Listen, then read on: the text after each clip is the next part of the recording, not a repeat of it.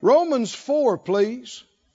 Go to Romans 4 again and Galatians chapter 3. Romans 4. Galatians 3. We saw in verse 1 of Romans 4. It said, What shall we say then that Abraham our father has found? Verse 11 says, That he might be the father of all them that believe. Who's the father of those who walk by faith? Father of the faith movement, if you will. As we said earlier, you might think of Brother Hagin, and, and I do think he has a prominent place in this, but you got to go back further. Well, is it E.W. Kenyon? Well, is it John G. Lake? Well, no, you got to go back further. Martin Luther, the just shall live by faith. No, no, you got to go way on back. Who's the father of the, the, the, believers? The father of people live and walk by faith? Abraham. Abraham. Verse 12 said, He's not just the father of circumcision, but also those who walk in the steps of that faith of our father Abraham. So it tells us that Abraham's walk of faith was progressive. Steps. Not flying leaps. But what? Steps. Steps. Steps. When you walk and live by faith, you take steps. And each step is progressive in growth toward the next step, enabling you to take the next step. And in verse 16, he says uh, that um, it's of faith that it might be by grace to end the promise might be sure to all the seed, not to that only which is of the law, but to that also which is of the faith of Abraham, who is the father of us all. Do you acknowledge Abraham is your father in the faith? And Galatians 3 talks about this again, says, uh, verse 7, Galatians 3 7, Know ye therefore that they which are of faith, the same are the children of Abraham. Verse 9, So then, they which be of faith are blessed with faithful Abraham. So you have faith like Abraham. That was a good place to say amen. I, yes, yes, I do. You have faith like Abraham. And you are blessed like Abraham. Now that's good right there. Just, just that puts you in a high place. Say it out loud. I have faith. I have faith. Like Abraham. Like Abraham. And I am blessed. I am blessed. Like Abraham. Like Abraham. Hallelujah. You know, every every father, every source produces after its own kind, and you are the seed of Abraham. Well, it's not a different kind of faith and blessing. It's from the source. Right? And verse 29 says, And if ye be Christ's, then are ye Abraham's seed and heirs. According to the promise, the promise God gave him belongs to you too. You and I are heir of the promise. We have the same faith, we have the same blessing, and we have the same promise and the same inheritance. Somebody say, Glory to God. Is it? That's shouting, exciting stuff. Isaiah 51, 1 and 2 that we've read all this week also. Isaiah 51, 1, he said, Hearken to me, you that follow after righteousness, you that seek the Lord. Look unto the rock whence you are hewn, and to the hole of the pit whence you are digged. Look unto Abraham, your father, and unto Sarah that bare you, for I called him alone and blessed him and increased him. He said, Look to the rock that you are hewn or cut from, and look to the hole or pit. These are mining terms. Look to the vein, look to the shaft of the mine where you came out of. You ever heard the phrase cut from the same cloth? Well, that's what he's talking about. Only we're not just cut from cloth, we're cut from rock. Oh, that's right. And we're cut from the same rock. as Abraham. And we're hewn and cut out of the same faith vein as our father Abraham. And the reason why this terminology is used because to God, faith is far more precious than gold or diamonds. It didn't say without diamonds, it's impossible to please Him. or without a billion dollars, or without gold. The one who creates planets, stars, solar systems knows what's valuable. And to him, above all these things, faith is precious to our God. He esteems it. He treasures it. He values it so much so that you cannot, I cannot, we cannot please Him in anything we do unless we do it in faith. So we ought to be, have faith on the brain in the morning at lunchtime, when the sun goes, we ought to be thinking faith, faith, faith, faith, faith. Because elsewise, if we're not doing in faith, it's not pleasing to God no matter what you do. But you are a faith child of a faith father cut out of the same rock. Yes, you are. Yes, you are. You're a believer. You're a faith talker and a faith walker. You're a faith receiver, a faith believer. You're a faith overcomer. Hallelujah. Just like Father Abraham. Hallelujah. Go with me over to Genesis and let's continue now. If you haven't been with us this week, we've covered a lot of ground. And we, we began in Genesis 12 and saw where God told Abraham to leave his country and leave his home people. And the Bible said, and Abraham departed, just like the Lord told him. And we see the beginning of the faith journey. This is one of the first steps that he took. And God already had in mind all the way down to the end of the path, end of his life.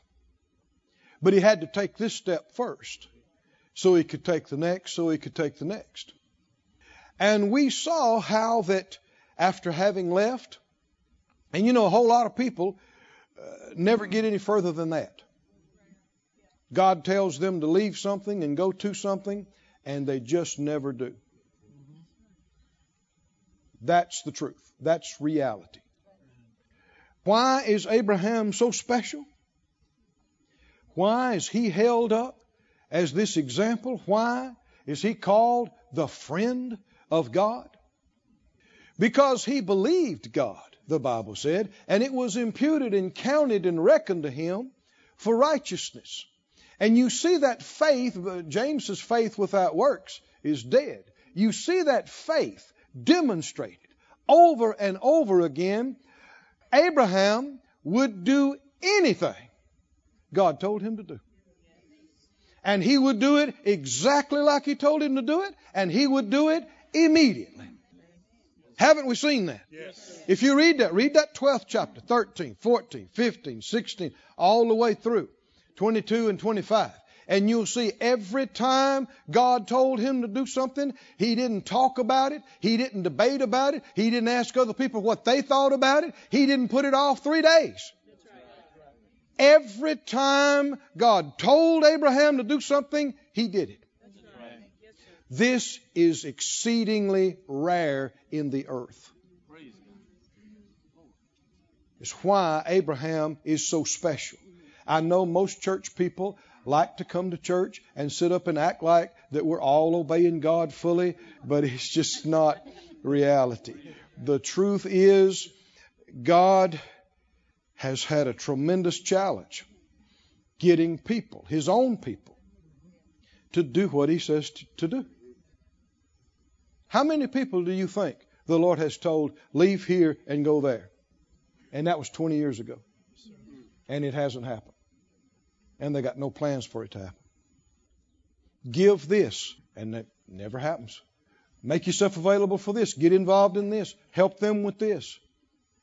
And people want to talk about it and they want to pray about it and they kind of maybe half start at it and then it's not convenient and so they stop and on and on and on and a thousand and ten thousand reasons why but it all comes back to the same thing not doing what he told you to do and that's when the confusion comes in that's why 20 years and 30 years and 40 years later People feel like I'm not in my place. I don't feel like I'm doing anything. I don't feel like I'm fruitful. What do I need to do? Where do I need to go? And you see people just bounce around from one place to this place and move around from this church to this part of the country and, and from marriage to marriage and relationship to relationship because people have the confusing idea that you can serve God any way you choose to.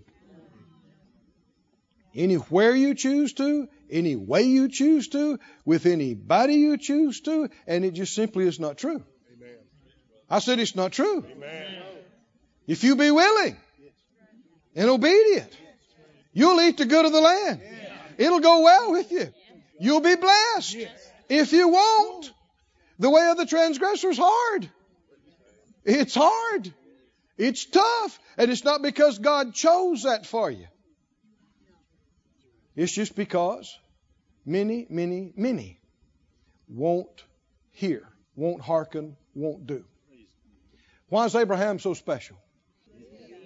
When God told him something, he did it and he did it right now. Can you see this? Have you read this enough to see that this is true? You see it over and over again. How about you? What kind of person are you? That's too weak. What kind of person are you? I mean, you, you hear and don't do. You put it off for 10 years. Are you cut from the same rock? You cut out of the same rock. What does that mean? Just like Abraham. He tells you to do it. Here we go. Is that right? Here we go. Now, you're going to have to overcome fears. You're going to have to overcome feelings to do that, but that is the life of faith. That is the walk of faith. Now, we got to chapter 15 last night. Let's go further. In chapter 16, Sarah said it might be I could get a child through Hagar. And uh, all of that developed. And then later in the chapter, in chapter 17, God spoke to Abram. He let him know that a seed was going to come through Sarah. 18, we, we talked about how that the Lord and the angels came and how Abraham responded and was so hospitable and showed respect. And we saw how that faith, which is trust, gives access and that the more God can trust you, the more He will trust you with. And that the Lord increasingly took Abraham into His confidence. He began to share things with him, and then at one point, when he cut covenant with him, he took him through the next 500 years and told him what was going to be happening. And then, now in this chapter, he says, Shall I hide from Abraham? What's about to happen, and he tells him about what's about to happen with Sodom and Gomorrah, and, and gives Abraham the opportunity to intercede with him about it and talk to him about it. And, and isn't it precious how that every time he said, the Lord said, I won't do it for that. I won't do it for that. I won't do it for that. This is not just somebody who learned some faith principles and five steps to this and 10 points on that. This is a personal relationship between Abraham and God, isn't it? And Abraham trusts God. That's faith. And God trusts Abraham because he found him faithful. Faithful. And every step now he takes further puts him in a place to take bigger steps and believe bigger things and conceive bigger things. We saw where God took him out and showed him the night sky and said, So shall your seed be. Can you count all the stars? How can you conceive that? You can't wrap your head around that. And yet, by faith, Abraham believed for the whole thing. He just opened up his spirit and said, I believe it. And the Bible said that's when that great statement was made and it was imputed to him for righteousness. So, can you see that Abraham's faith is increasing and his spirit and his capacity is enlarging? And his trust in God is becoming greater and stronger, and God's trusting him and bringing him into his confidence is becoming greater. Can you see this? And this is the walk of faith for you and I. Same thing happens when we continue taking the steps. Now, uh, we saw this in the 21st chapter. I referred to this. It says, The Lord visited Sarah as he had said, and the Lord did to Sarah as he had spoken. And Sarah conceived and bare Abraham a son in his old age, at the set time of which God had spoken to him. And Abraham called the name of his son that was born to him, whom Sarah bare to him, Isaac. Every one of these phrases are significant. Who bore the son to him? Sarah. There were decades that looked like that could never happen. Hallelujah. Who fathered the child? He's a hundred years old. This is a miracle. Somebody say miracle. Miracle. Something that people didn't expect to happen. Something that looked like it wasn't going to happen, and then it just went longer and longer and longer and longer and longer. And then people, I'm sure, decided this is never going to happen, and it is happening. It's happening. It's happening. Thank you, Lord. Thank you, Jesus. Hallelujah. Hallelujah. Who fathered the child? Abraham. Who gave birth to the child? Sarah. Sarah. Sarah and Abraham. This is a lifelong dream and vision. He left his country 25 years ago. About 30 minutes God time. and uh, you know the, the things they went through. I mean, Sarah got snapped up by Pharaoh and also by Abimelech and and then there was the strife with the herds, and then there was uh, having to go fight and get your kinfolks back. And I mean, they've had some journeys, haven't they? They've, they've had some things happen. And you can tell what a deal it was. That's why Sarah was willing to try anything, including Hagar experiment. And that's why even at, at 99 years old, uh, when God says, I'm your exceeding great reward, Abraham says, yeah, but I don't have anybody to leave it to. Uh, uh, can you see? Th- this is after 25 years. But who fathered this boy? Abraham. Who gave birth to this boy? Sarah. It happened Yes. after he endured, after they kept believing and wouldn't quit, year after year, decade after decade, it's happy day. I said it's happy day. It's Isaac day. It's laughing day. Somebody say glory to God, glory to Are you cut from the same rock? Are you, are you out of the same vein? Don't quit. Don't give up. Abraham called the name of his son that was born unto him, whom Sarah bare to him, Isaac. Laughter. Abraham circumcised his son Isaac the eight days old as God commanded him. Why? Because if God tells him to do something, he's going to do exactly. We, the first time he told him about circumcision, all the men in his house got circumcised the same day. Boom! Same day. Same day. He don't care what anybody thinks.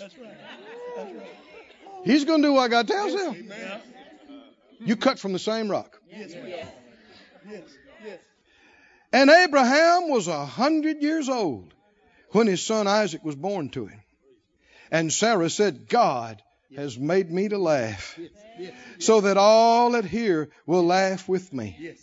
And she said, Who would have said to Abraham that Sarah is going to give children suck? Nursing a baby. I've borne him a son in his old age. Who would have thought? Who would have said? I believe the Spirit of God is saying that tonight. I believe, I believe there are numerous situations. If you'll stand and not quit and keep believing God, people are going to say the same thing. Who would have thought? Yes. Who would have thought? Who would have thought? Who would have thought? And it's going to be Isaac Day. It's going to be laughing day. Laughing day. Laughing day. Mm-mm. Glory to God. Now, verse 9. Sarah saw the son of Hagar the Egyptian, which he had borne to Abraham, mocking. He was ridiculing, making fun of Isaac. And so she went to Abraham and she said, Cast out this bondwoman and her son. For the son of this bondwoman shall not be heir with my son, even with Isaac.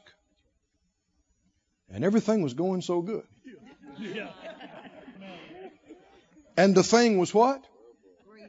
Very grievous in Abraham's sight because of his son.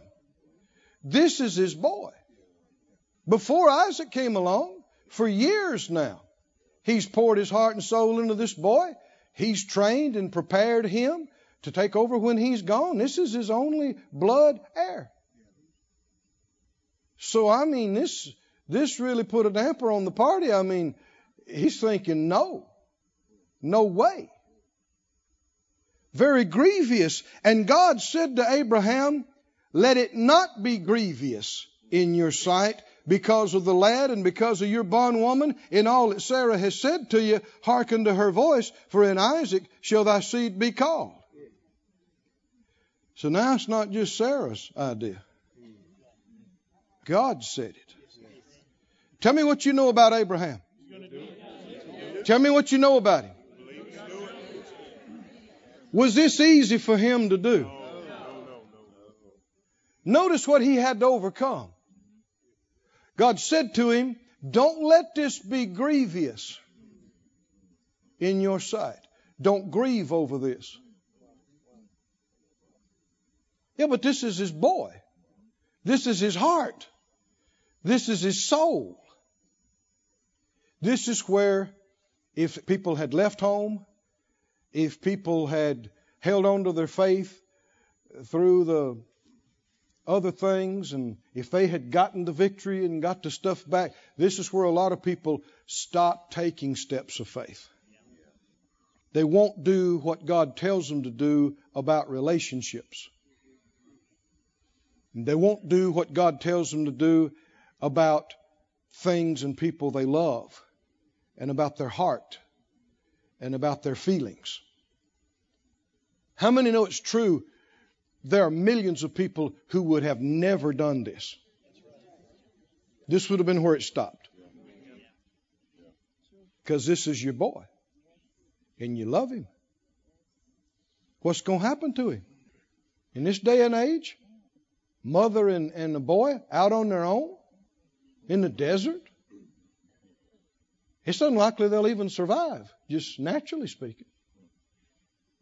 That's why God tells him, though. Did God give him a word to stand on? I will make a nation of him because he's your seed. He is your boy. Well, if he's going to make a nation of him, he must be going to live. Now, now, you and I need to develop in this. Did you hear what I just said? Can you make a leap? If God says, I'm going to make a nation of him, what can you assume?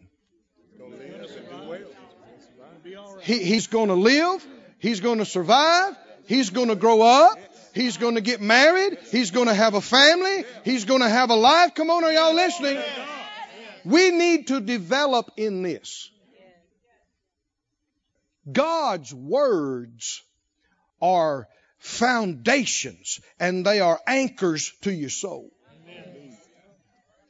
And you gotta have it. When these kind of feelings and emotions and fears come to you, you gotta have something strong to hold on to. I've, I've used this for myself a number of times. You remember when Paul was in that ship and it was in that hurricane? And uh, finally, the Lord, by the angel, told him, "Fear not, Paul. You must you must come before Caesar. That's all you need to get through a hurricane. Why? What do you know? I can't drown out here because I'm going to preach to Caesar. Is that right?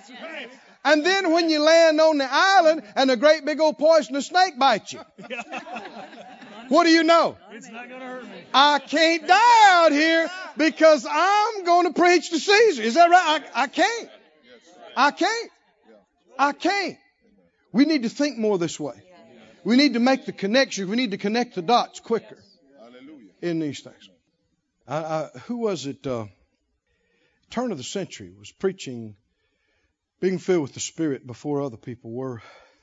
He actually influenced the individuals in Azusa Street. Brother Parham, thank you. Brother Parham. He used to get threats on his life for preaching Acts 2 4.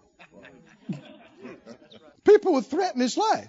And his own family people became concerned about him. And they said, you know, don't go out after dark and, and don't do this and let us get people with you.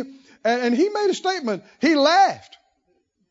And he said, until I've run my course, I'm unkillable. I'm immortal. Did he have a revelation of this? When, the Lord tells you something, when he shows you something, tells you it's going to happen, you can stand on that through anything and everything between here and there. Right? You can stand on it. Between here and there. So, the thing was very grievous in Abraham's sight, but when the Lord told him, Don't let it be grievous in your sight, what does that mean? Don't you grieve over this?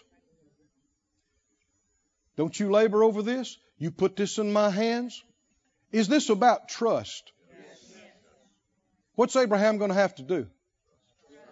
He's going to have to put them in God's hands, isn't he? He's going to have to trust without him taking care of him, without him looking after him, that God's going to do what he said, and he's going to sustain him, and he's going to grow up, and God's going to make a nation of him. So what did he do? Verse 14, are you there? What did he do? He rose up early in the morning. Do you respect this or not? Does this mean anything to you? He's got a soul just like you. He's got feelings just like you. He cares about his kids just like you. And if you think, oh, I love my kids too much, I'd never do. No, you don't love God enough. You love your kids more than you do God. And that's not good. And that's not good for your kids. Because if you do that, if you love your kids more than anything else and you put them first, you're teaching them to put their self first ahead of God and everybody else, and it will not go well for them. How many believe what Jesus said? Uh, he said, You can't love father or mother more than me. You can't love son or daughter than more than me. You can't love your own life more than me. If you want to be my disciple, how many believe you got to love God more than anybody? And anything, including your own life, your own desires, your, your spouse, your kids, your grandkids. He's got to be above it.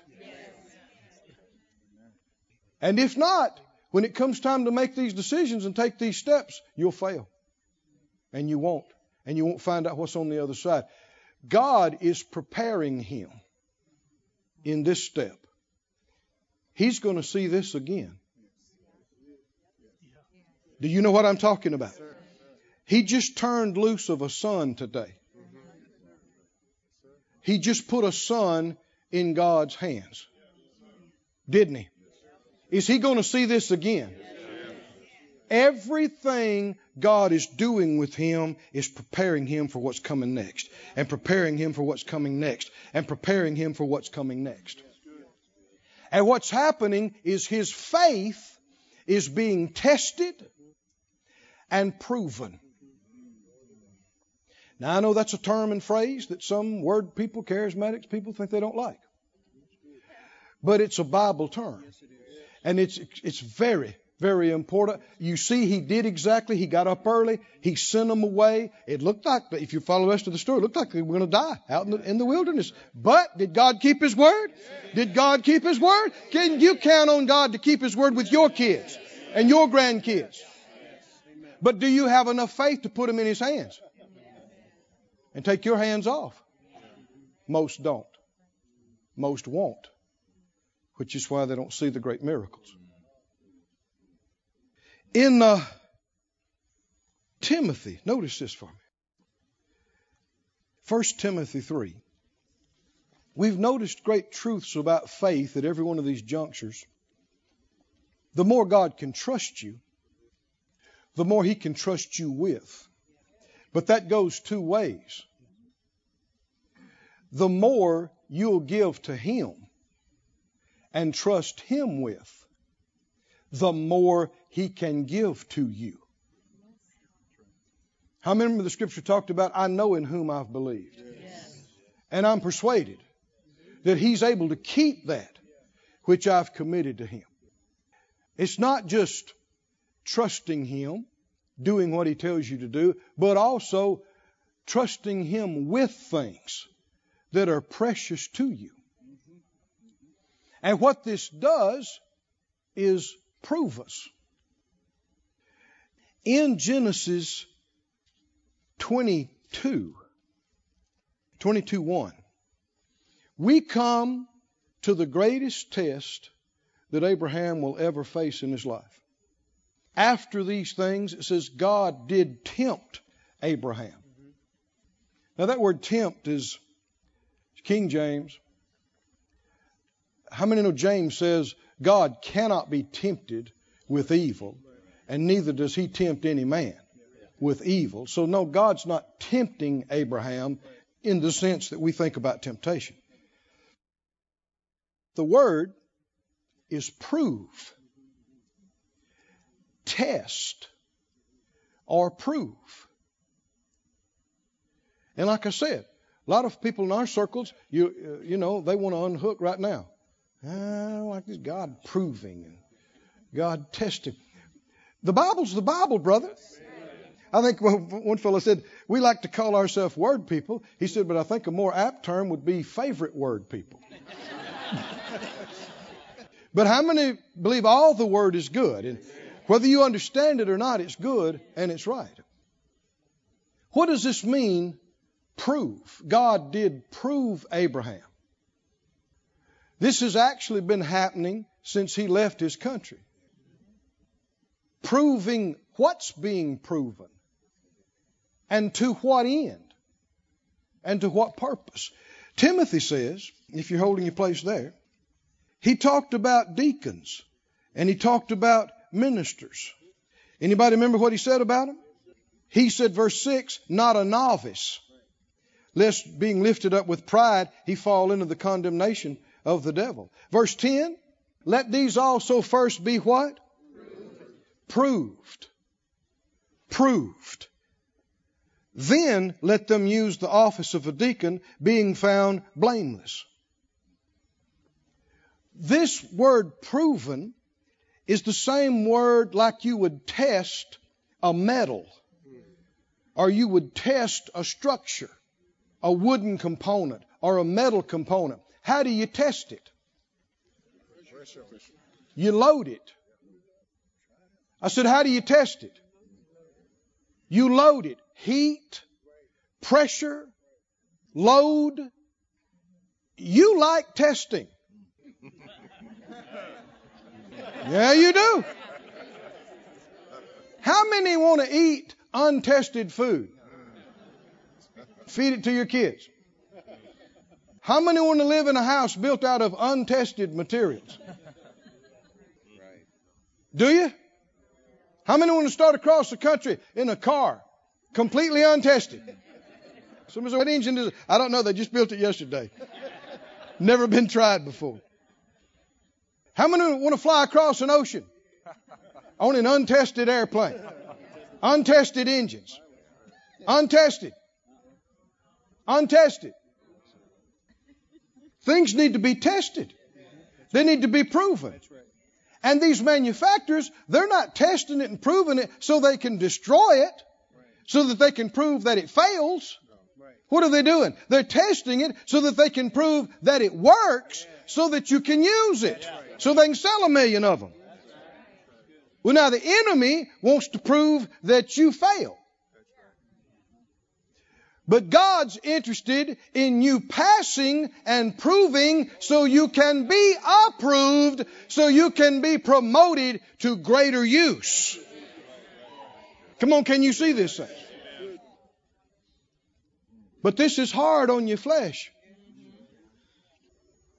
In aviation, as you might imagine, you need to prove stuff before you take off and fly. How many think if your car quits in the driveway, if it has a problem, this is not time to start a cross country trip, right? Right? And if the engine keeps stalling and stopping, taxiing out to the runway, should you start crossing an ocean with it? Uh, we flew recently on an Airbus 380, the big giant airplane. And uh, the takeoff weight on that airplane is about 1.2 million pounds. That's a lot of weight.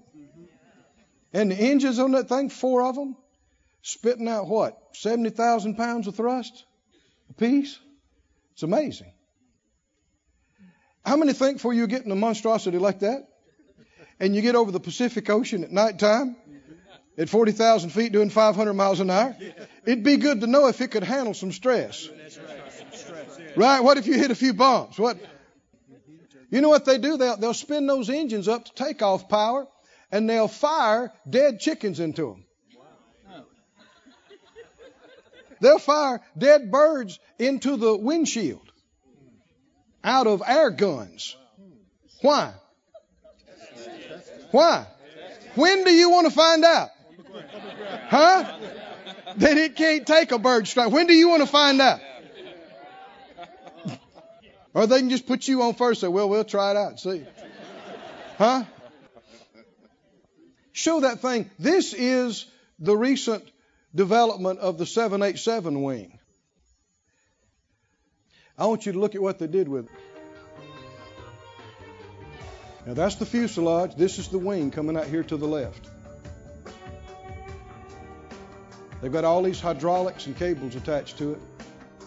Do you see how that thing is curved up? In normal flight, these wings may move seven feet up and down, 11 feet. Look at that wingtip. Right now, they're pushing it to 150% of its loaded capacity. They're, they're bending it up as much as 25 feet. Can you see that?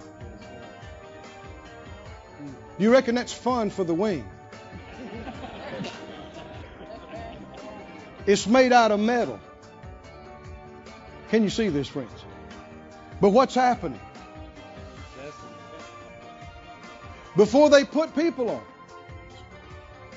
and their babies, before they entrust lives on this, they push it, sometimes to the breaking point. They pushed it to 100% of what it was supposed to handle. Then they pushed it another 50%. Stretched that thing 25 feet, bending up. And if it stays together, and it's sound, and it flexes right back into position, what do we know? It passed the test. And you can trust it. And it's safe. What's been happening with Abraham ever since he left home? Come on, can you see this, saints? What's been happening with him? Has every progressive step stretched him? Has every progressive step stretched him? Has he had to believe beyond where he's ever believed before? He has. I mean, nobody had ever stolen his wife before. He had to believe God, cast the care, and he got her back. He had never taken his arm, his trained servants, and fought multiple armies. But he did. And he came back with victory. Hallelujah. Is it good to pass the test? Yes. Is it good to pass the test? Are you going to get stretched though doing it? Is it going to be easy on your flesh? And it's not. And on your feelings? It's not. I know the first church we started there in Branson, some of my friends were concerned about me.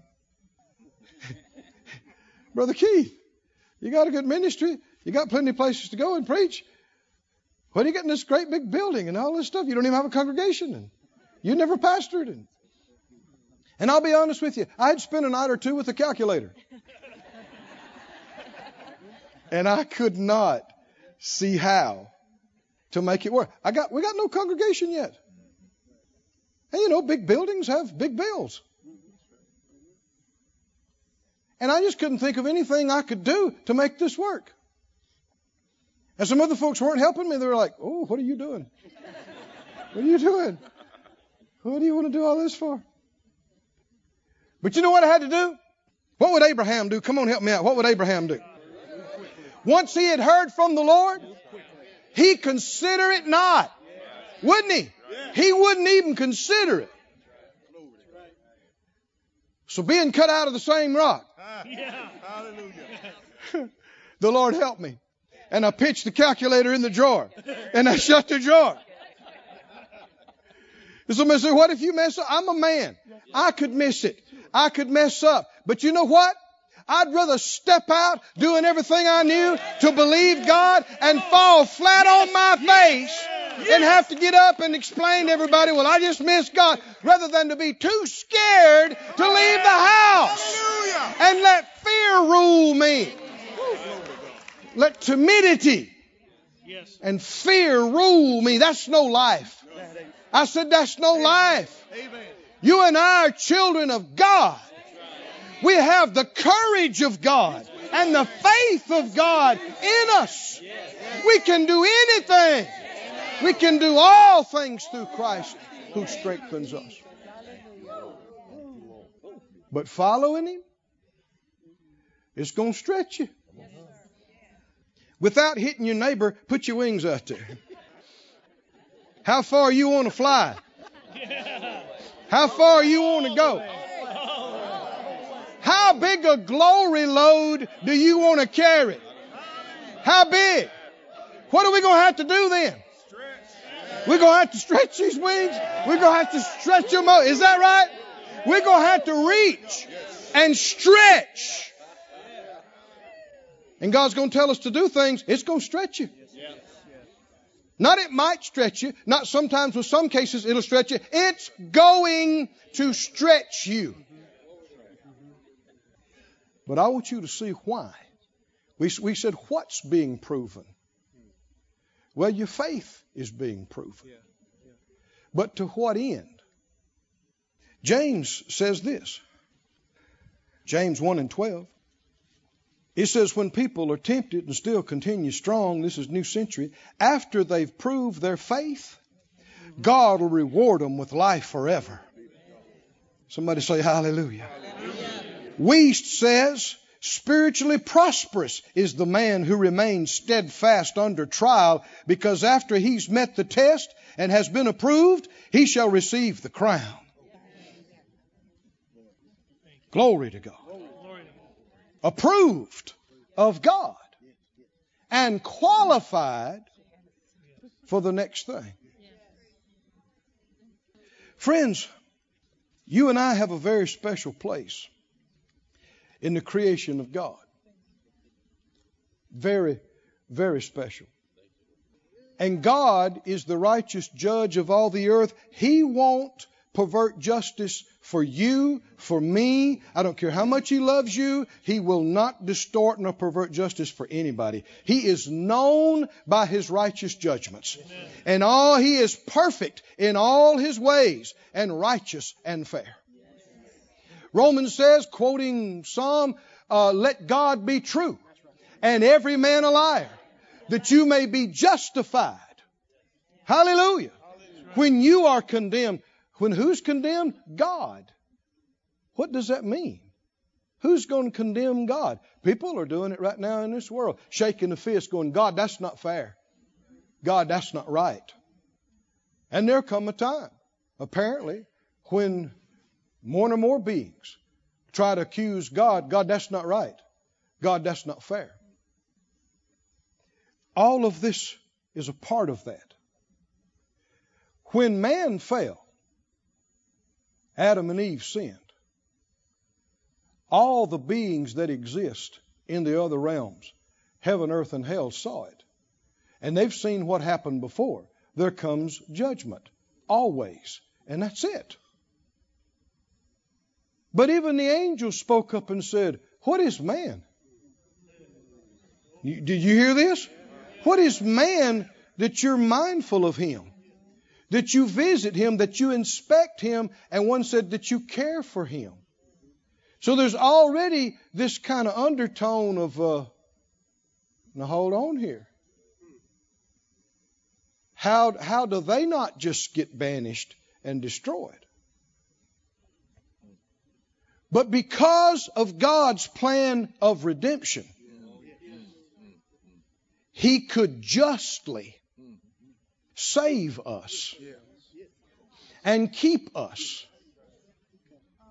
But in order for that to happen, it had to be demonstrated, proven, not just taught, proven. That he had every right to do it. And it comes right back to this man, Abraham. God has no interest in human sacrifice. What's going on? Go to Genesis 22. Let's look at it. It came to pass after these things. After what things? After all the things you and I have been talking about all week. What's been happening ever since Abraham left home? Has he been proven? Has he been tested? And has his faith come right back every time? No matter how you stretched him, no matter how you pushed him, did he overcome every fear? His own feelings, his own emotions. God just told him to let his son go. And what did he do? I said, what did he do? The very next day, early in the morning, the man gets up. He overcame his own heart. He overcame his own feelings, his own emotions, his own history. And he didn't just do it like, I don't care. Whatever happens, happens. The man is in faith. Come on, car, y'all listening? He's in faith. God told him what he's going to do for that boy, and that's why he can do it. He's putting him in God's hands. And he's confident that he's not going to die, he's not going to perish, he's going to have a life. Did that stretch him more than other things had stretched him? You know it did. I mean, this is where the wings are bent up 15 feet. And yet, it's not the end. Hmm. Is there more to come? It's not the end. I want you to put yourself in Abraham's place. He's 100 plus years old. He's walked with God. The impossible dream has come to pass. He even sent Ishmael away, and now he, he's 100 plus, so how much longer is he going to live? What's he doing? He's getting ready to leave. He's preparing Isaac to take over all his holdings and all his business, and, and especially now that Ishmael's gone. This is his sole heir. And so he's he's basically thinking his life is done. And he's putting everything he's got into Isaac for the transition. Can you see this? And then this happens. He said, Abram, Abraham. Now I want you to hear this phrase. What did Abraham say? Uh, the, the literal meaning of this is much simpler. It's like lo or, or behold. I think basically we'd just say here. But I can hear more in it than a word. Has this been the man for the past 25 years that we've read about when God calls his name? What, what's here? I'm here. Is he ready for anything God might tell him? Is that easier said than done? Abraham, he said, What? I'm here. Sir, yes, sir. I'm here. He said, verse 2 Take now your son, your only son, Isaac. Does God know what this boy means to him? Oh, yeah. He knows every bit of it. Whom you love. Get you to the land of Moriah and offer him there for a burnt offering upon one of the mountains which I will tell you of. Can you put yourself in his place? What do you do? Did fears come? You know they did. You just sent Ishmael away. If you kill this boy, your, your life dream that you finally got to this place now, it's gone. And then what? Now you're older and, and she's older than you've ever been. Are you really going to start over? But did he yield to those fears? Did he think about them? Did he consider them? When he thought about putting his boy on the altar and taking his life with his own hand, do you think any feelings jumped up to him? How are you going to do that? Did any feelings come to him? Fears and feelings. You know they rushed. But why is the man in the book? Why is the man in the book? Because once he's heard from God, he won't consider anything else. He won't even consider it. But don't you believe some of the flimsy stories that people try to portray that he's crying for the next nights and days and he's sobbing and grieving? No, you know what happened? Go to, hold, hold it and go to Hebrews 11. Hold that chapter and go to Hebrews 11. What we were just talking about. Just a few moments ago. He, has he been here before in, in similar situations? He just had to send his boy away. How did he do it? What kind of faith? How, how did he get in faith over it? From what God had told him. Is that right? He remembered what God had said, that he was going to make a nation out of that boy. So instead of sobbing and crying and I'm losing my boy forever, what did he decide? I can trust God with my boy. Is that right?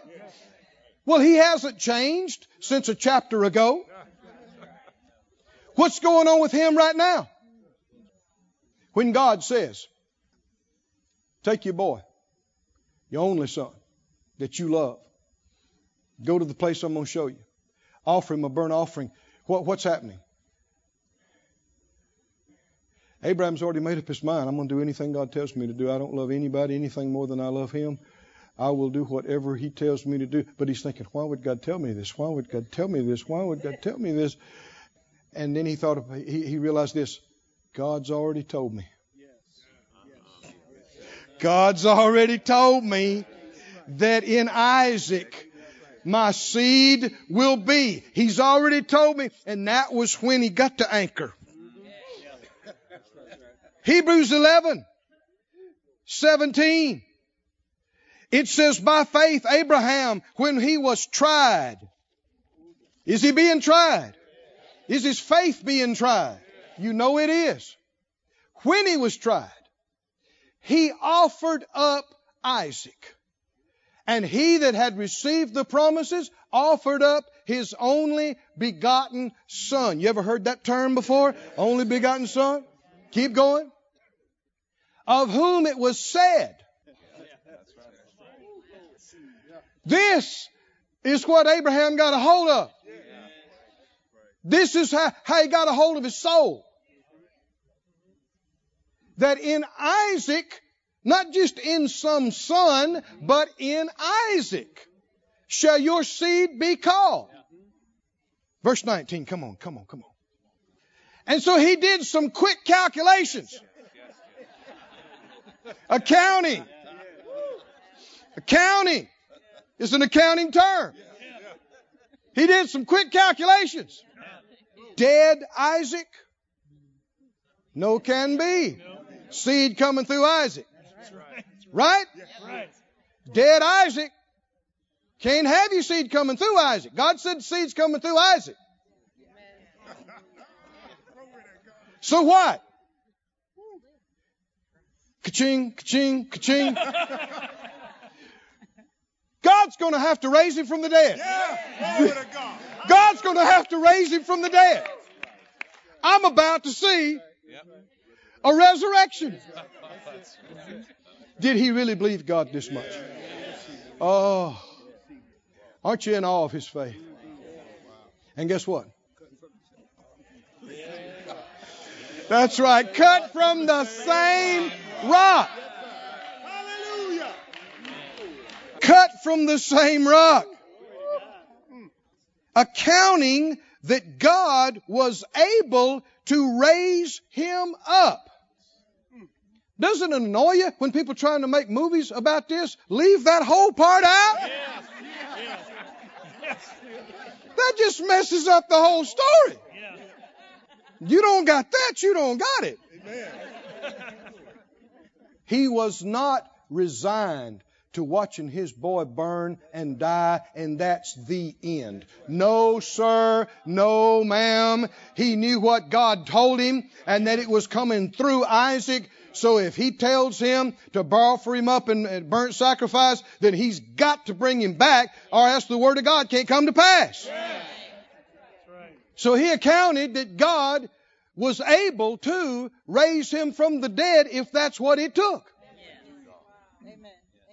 Can you see this? And with that faith and that word in his heart, what the Bible say? Like always. Go back to 22. Verse 3. And Abraham rose up early in the morning, saddled his donkey, took two of his young men, Isaac his son, clave the wood for the burnt offering, rose up and went to the place of which God had told him. Keep going. On the third day, Abraham lifted up his eyes. Does any of this sound familiar to you? and he saw a place afar off. Abraham said to his young men, Stay here with the donkeys. Oh God, I don't know if I can do this or not. No. No. Somebody say no. What did he say? Me and the boy are going up yonder and worshiping and coming. Who's coming? Me and the boy is coming back to you. Me and the boy. Me and the boy. Glory to God. Man, his wings are stretched out there 30 feet. But they're not breaking. I said they're not breaking. They're not breaking. He keeps holding on. I said, no, no, God said it. He's never failed me, and He never will.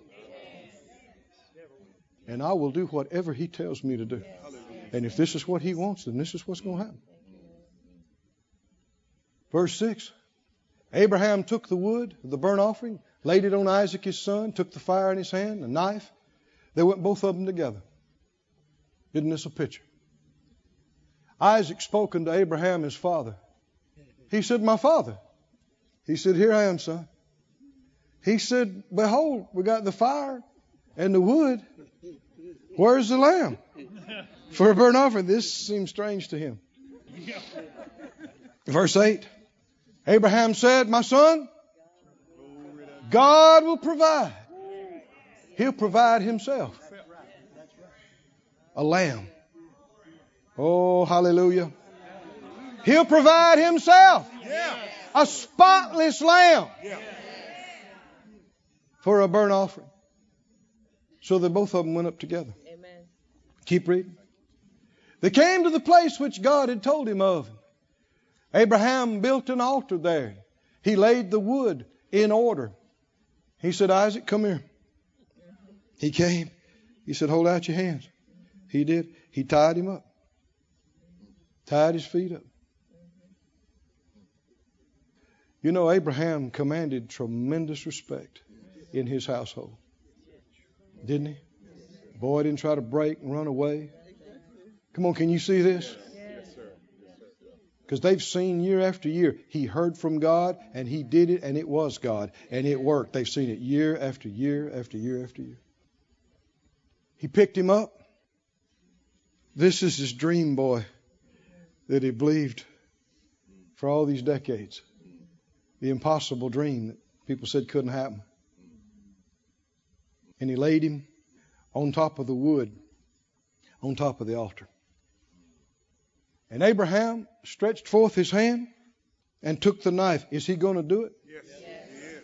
You know. Have you been reading about this guy? Huh? Is he going to do it? You know what's about to happen.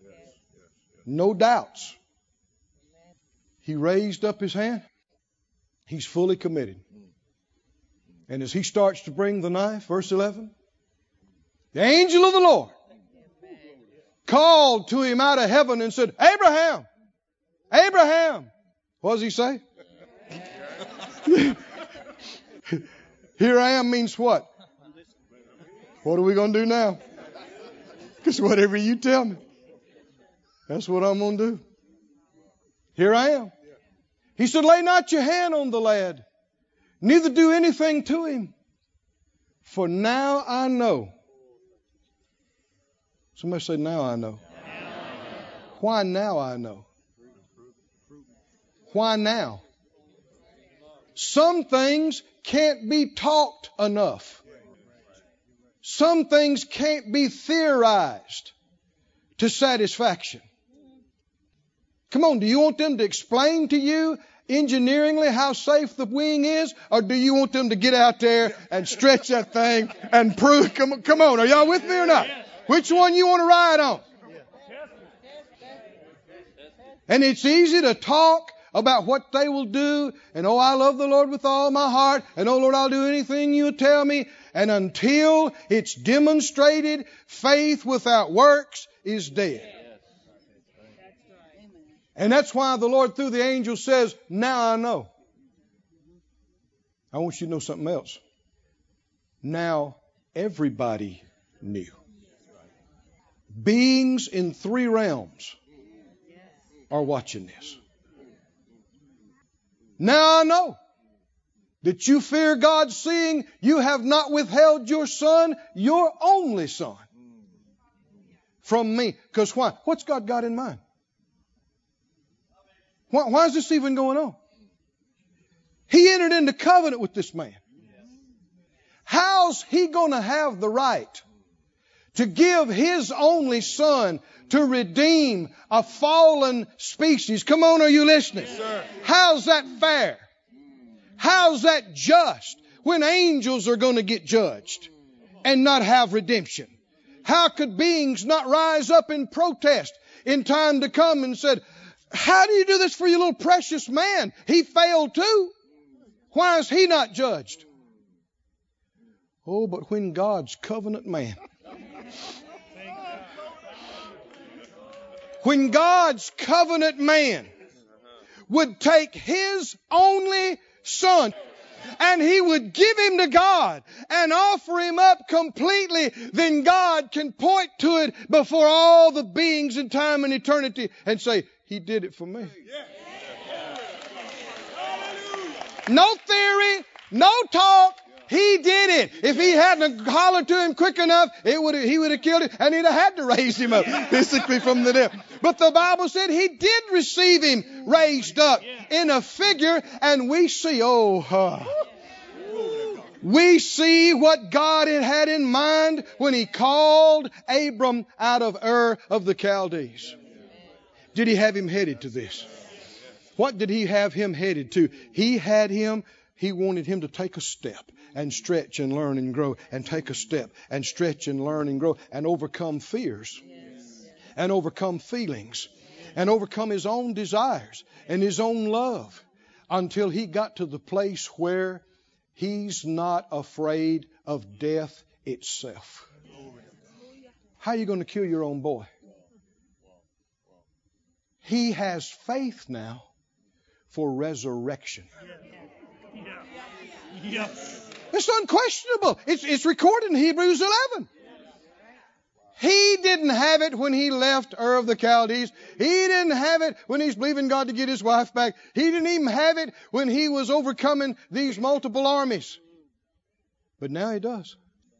He is actively believing for resurrection with no fear of death. And you and I are on exactly the same path. I said, we are exactly the same path. That we are overcoming every fear of loss, every fear of failure, every fear of repercussions, of judgment, of sin. We're overcoming every fear. We're overcoming our own feelings our own desires and what we love and self love and family love and everything else, learning to put God above it all. And God is raising up a whole group of people in the earth that are absolutely fearless. They have no fear of death. I said they have no fear of death. None. If you tell them, what if you die? They go, well, if the Lord tears us coming just another couple of minutes, we are all going to die. what if you die right now? Well, I step out of my body. Hallelujah! And I'm totally free and I go to be with Jesus. And soon and very soon, He's coming back with the trumpet sound and that body's going to be raised up anyway. Come on, brother. Come on, sister. Do you have in your bosom faith for resurrection right now where you sit? It's the most powerful thing. It's the most amazing thing. It is greater than the grave. It is greater than death. It is greater than sin and then judgment. Come on. Hallelujah.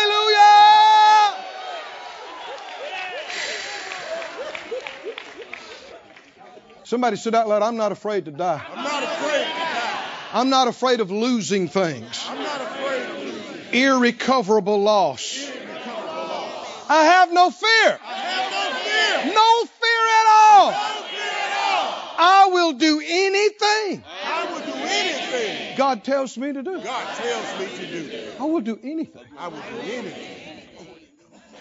I'm looking at you. I'm looking at you. God's to come on, tell me again. I will do anything. I will do anything. God tells me to do. The only way you can do that is if you're free from fear.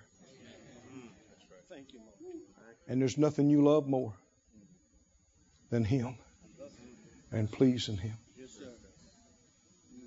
Oh, somebody say glory to God. Glory to God. In front of angels, in front of devils, in front of multiple species and beings in multiple dimensions. God is forever justified in His faith in us. He told them we were something else. He told them. He told them that we would go to the end with Him, that He could trust us, that we would give Him everything. And a man proved it. And then Jesus came and confirmed it. And then the Father took His only begotten Son and He offered Him up. And He did die. And He did shed His blood. And He did pay the price. And he did go to the heart of the earth. And he experienced the judgment. Oh, but as it's written in the book of Hebrews, the Father stood and it roared through heaven into hell and said, This day I have begotten you. And hell shook to the core and the chains fell off. Come on, are y'all listening? And death couldn't hold him. The grave couldn't hold him. Hallelujah. What Abraham believed for way back there, God brought to pass. Hallelujah. Oh, lift your hands, everybody. Lift your voice. Shout unto God. Give glory to God. Oh, hallelujah. Hallelujah. Oh, thank you, Lord. Praise you, Lord. Praise you, Lord.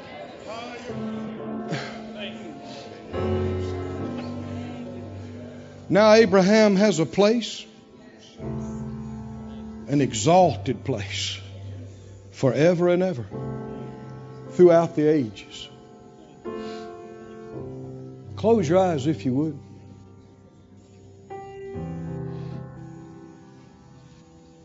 How much can we trust God with? How much are we willing to give Him? Put in His hands. Turn loose. The more we give Him, the more He'll trust us with. Even a healing. The Bible tells about Peter's mother in law taken with a great fever, and they asked Jesus to minister to her. And the Bible said she was healed, and when she raised up, immediately she got up and started ministering to them. Is that good use of a healing? There's some folks that need to commit and say, Lord, I'm giving more of myself to you. I'm giving my all to you. And as you're able to give Him more, He'll be able to give you more. Said out loud, no reservations. Withholding nothing. I give it all. I give it all. This ministry has been brought to you today free of charge by the partners of Moore Life Ministries and Faith Life Church. If you would like to help send this word to others at no charge, you can become a word sender today. For more information, visit our website at moorelife.org.